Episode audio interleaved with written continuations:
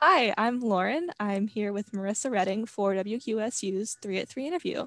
Hello, I'm Marissa Redding, a Susquehanna student with the Greater Susquehanna Valley United Way. So, we're here talking about the Be Kind campaign. What is the Be Kind campaign exactly? Yeah, so the Be Kind campaign or the Kindness campaign is run through um, the Greater Susquehanna Valley United Way over in Sunbury. And this campaign kind of came about because of high rates of um, depression or sad thoughts coming from high schoolers and middle schoolers in the local area. So, as a response to those statistics, um, EVAN kind of sponsored the United Way and said, What are some ways you think you can kind of have an effect on these statistics and help the youth out um, just in general? So, from that, the Be Kind or Kindness campaign came about. Um, this year is the second year that we've been doing it. Last year it was a week in February, and this year it is the entire month of February. So we're about a week, week and a half into the campaign at this point. Um, and the whole point of the campaign is just to spread kindness across the community in general.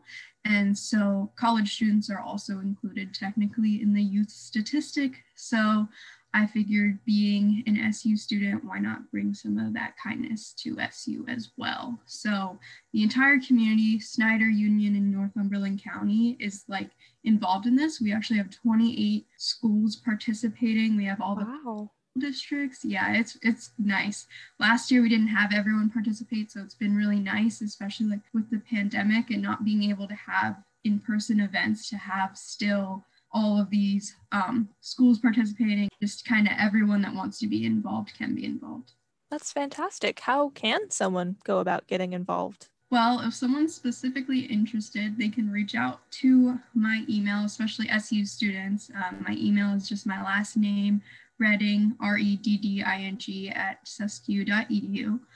And this week specifically has been, our theme has been Be Kind to Essential Workers. Um, so I would definitely um, encourage students to send emails to like professors, faculty, or staff that they feel like have done an amazing job at supporting them in various ways. Um, throughout this very weird school years or if you're on campus even like a letter to deliver to the other essential workers on campus like dining services housekeeping facilities etc um, i think that's one of the easiest and most safest ways to kind of be kind right now and just showing that little token of appreciation can really make someone's day or even their week. That's a specific way people can get involved right now. Yeah, I really like that. Thank you. Um, and also, thank you for coming on the show today. Of course.